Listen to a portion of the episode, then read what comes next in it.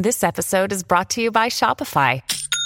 Forget the frustration of picking commerce platforms when you switch your business to Shopify, the global commerce platform that supercharges your selling wherever you sell. With Shopify, you'll harness the same intuitive features, trusted apps, and powerful analytics used by the world's leading brands. Sign up today for your $1 per month trial period at shopify.com slash tech, all lowercase. That's shopify.com slash tech.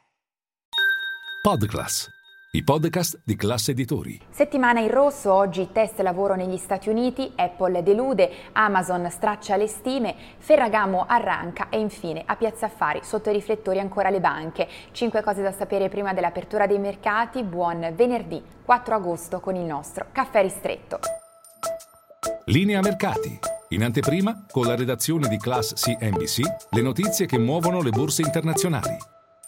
E dunque si va verso una settimana in calo, la prima settimana di agosto all'insegna delle vendite dunque da una parte all'altra dell'oceano. Intanto restano sotto pressione i rendimenti dei treasury a 10 e 30 anni ma anche i rendimenti di titoli di Stato della zona euro con il decennale italiano che oggi riparte il rendimento da quota 4,24%. Oggi test lavoro negli Stati Uniti in uscita il rapporto sull'occupazione nel mese di luglio, attesi 200.000 nuovi posti di lavoro in linea dunque con il dato del mese precedente precedente di giugno. E poi eh, due, veniamo alle trimestrali dei colossi del tech, ha presentato ieri sera a mercati chiusi i suoi numeri Apple, Apple che ha leggermente battuto le attese degli analisti ma ha comunque registrato il terzo trimestre di fila di vendite di iPhone, Mac e iPad in calo, meno 1% a 81,8 miliardi di dollari. Per quanto riguarda i servizi invece questi hanno raggiunto il miliardo di utenti attivi. Per quanto riguarda quelle che sono le previsioni per il trimestre in corso, vaghe e poco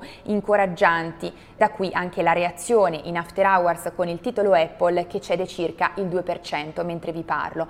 E poi tre di segno opposto la reazione invece in after hours per Amazon che guadagna oltre 8 punti percentuali, in particolare Amazon ha stracciato le stime degli analisti, anche in questo caso i conti sono stati presentati ieri sera a mercati chiusi. In particolare le vendite dell'e-commerce tornano a crescere, ha registrato ricavi in crescita dell'11% a 134 miliardi di dollari, l'utile netto a 6,7 miliardi di dollari a confronto invece con la perdita di 2 miliardi registrata un anno fa. E poi non solo batte le attese anche l'unità cloud, la cui crescita rallenta sì, ma meno del previsto. E poi 4, sempre a proposito di trimestrali, ma in questo caso a Piazza Affari si chiude la stagione dei conti del settore del lusso con Ferragamo, oggi staremo a vedere la reazione in borsa, Ferragamo che arranca potremmo dire, vendite in leggera frenata nel secondo trimestre dell'anno, nel primo semestre dell'anno se guardiamo il periodo gennaio-giugno, cali a doppia cifra sia in Nord America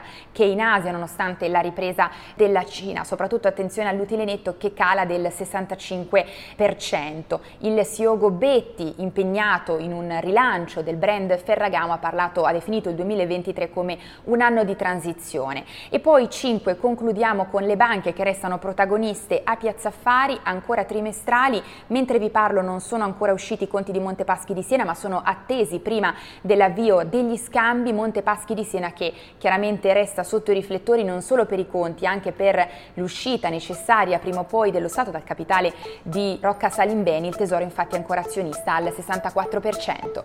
E tutti vi aspetto in diretta a Caffè Affari con tutte le notizie, ovviamente buon weekend.